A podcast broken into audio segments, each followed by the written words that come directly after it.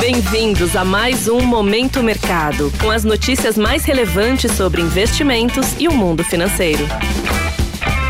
Muito bom dia para você ligado no Momento Mercado. Eu sou o Wendel Souza e bora para mais um episódio desse podcast que te informa e te atualiza sobre o mercado financeiro. Hoje vou falar sobre o fechamento de sexta, dia 15 de dezembro, e a abertura de hoje, dia 18.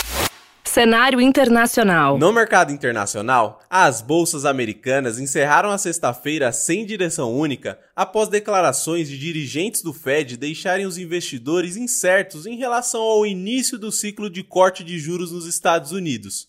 Com isso, as posições que apostam nas bolsas não tiveram sinal definido. Já as taxas dos títulos públicos norte-americanos fecharam na maioria em alta, com o mercado de olho em sinalizações sobre os próximos passos de política monetária do Fed. No câmbio, o índice DXY, que mede a variação do dólar frente a uma cesta de moedas fortes, terminou com ganhos em meio à desvalorização do euro e da libra. Por fim, o petróleo fechou em queda após dados mistos da China levantarem dúvidas sobre a força da economia da segunda maior potência do mundo e da demanda pela commodity. Cenário nacional. Por aqui, o dólar subiu 0,45% aos R$ 4,94 em um movimento de correção após perdas recentes e acompanhando a valorização global da moeda americana.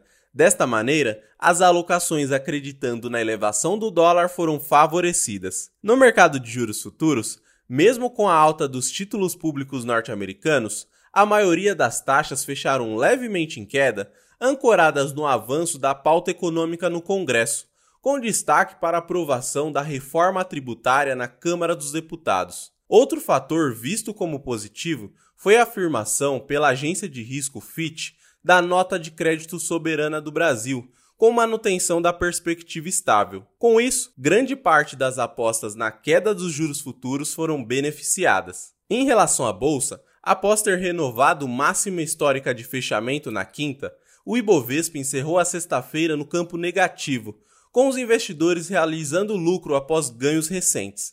Assim, as posições compradas no Ibovespa terminaram em baixa. Pontos de atenção. Na agenda do dia, destaque no Brasil para a divulgação do Boletim Focus, com as projeções do mercado para os principais indicadores econômicos. Sobre os mercados, agora pela manhã, as bolsas asiáticas fecharam na maioria em baixa, com perdas em Xangai e em Tóquio. Na Europa, os índices abriram em queda antes de dado importante da Alemanha e falas de autoridades do Banco da Inglaterra e do Banco Central Europeu. E por fim, nos Estados Unidos, os futuros de Nova York estão subindo, estendendo os ganhos recentes. Desta forma, termina o Momento Mercado de hoje. Agradeço a sua audiência, um excelente dia e bons negócios. Valeu! Você ouviu Momento Mercado com o Bradesco. Sua atualização diária sobre cenário e investimentos.